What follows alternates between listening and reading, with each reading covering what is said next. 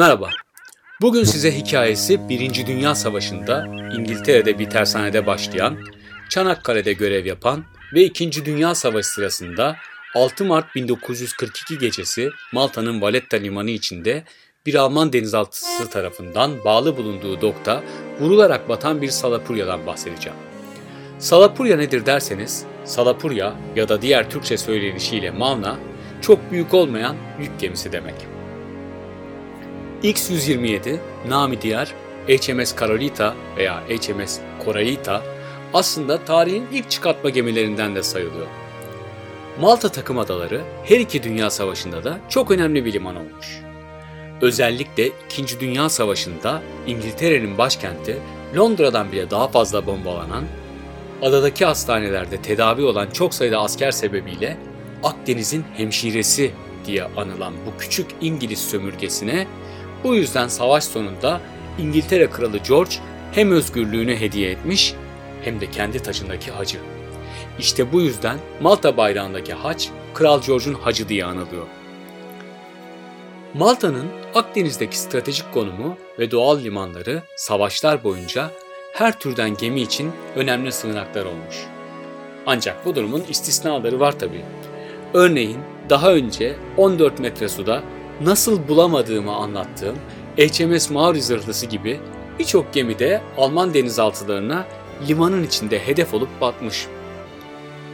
İşte bugün hem üzerine yaptığım dalışlardan hem de hikayesinden bahsedeceğim X-127 de aynı şekilde limana gece sızan denizaltıların kurbanı olmuş. Malta adası girintili çıkıntılı koyları, bu koylara kimi zaman paralel, kimi zaman dikinen dar cadde ve sokakları ile alışana kadar, tabii bir de adadaki İngilizlerden miras, bize göre ters trafik akışında unutmayalım, yön bulması, bir yerden bir yere gitmesi zor bir yer. Neyse ki bir adadaysanız eninde sonunda bütün sokaklar denize çıkar.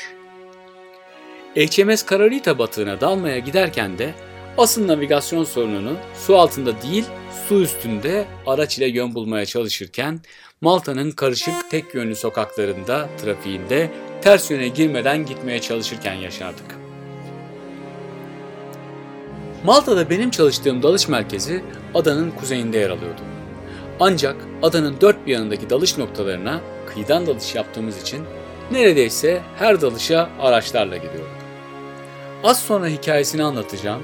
Ben orada dalış yaparken adı HMS Carolita ya da kimi kaynaklarda HMS Coralita diye geçen 24 metrelik batık başkent Valletta'nın limanı içinde tıpkı bizim Cunda Adası'na benzer bir şekilde kıyıya küçük bir köprü ile bağlı Manuel Adası'nın Akdeniz'e bakan yüzünde burnu 5 metrede, kıçı ise 29 metrede göğsünden yani yakıt taşıyan depolarından vurulmuş bir halde yatıyor.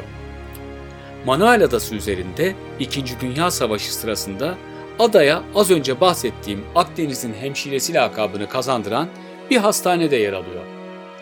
Bugün bu hastane harabe halinde ve maalesef bu bina boşaltılırken binada yer alan ne kadar tıbbi malzeme, koltuk, yatak, araç gereç varsa denize dökülmüş. Üstelik Valletta liman içinde su altında görüş çok kısıtlı. HMS Carolita batığına dalmak için minibüslerimiz ile Manuel Adası'na giderdik o zamanlar ve dalışımızı batığın az ilerisinde kıyıdaki küçük iskeleten başlatırdık. Görüş kısıtlı olduğu için batığı bulmak üzere 5 metre derinden de ilerlesek dalışın başından itibaren sanki çok derin bir dalış yapıyormuşuz duygusu hakim oldu. Görüşün zayıf olduğu yerlerde yapılan dalışlarda batığı bulmak için ona çarpman gerekir deriz. İşte HMS Carolita tam böyle bir batıktır. 5 metrede batığa ulaşınca işin keyifli yanı başlar. Çünkü öncesinde su altına fırlatılmış koltuklar, dolaplar, yataklar, düzinelerce şırınga ve benzeri eşya görmek biraz moral bozar. Batığa ulaştıktan sonra dalış görece kolaylaşır. Çünkü bu batık üzerinde gezmeye, incelemeye, tekneyi batıran o torpidonun giriş ve çıkış deliklerini ve teknedeki yakıtın patlamasıyla oluşan hasarı görmek mümkündür. Dalış boyunca görüşün kısıtlı olması da dalışa ayrı bir keşif havası katar tabii. Gelelim başlıktaki İngiliz hasta meselesine.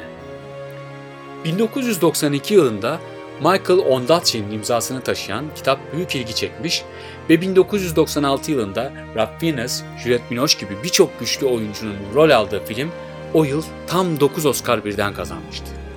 Kitapta ve filmde 2. Dünya Savaşı sırasında yaralanan bir İtalyan kontun komadayken yanlışlıkla İngiliz hasta olarak tanımlanmasının ardında yatan büyük bir aşk hikayesini anlatıyordu. İşte 2003 yılına kadar HMS Cararita olarak adlandırılan Batı'nın durumu da tam buna benziyor.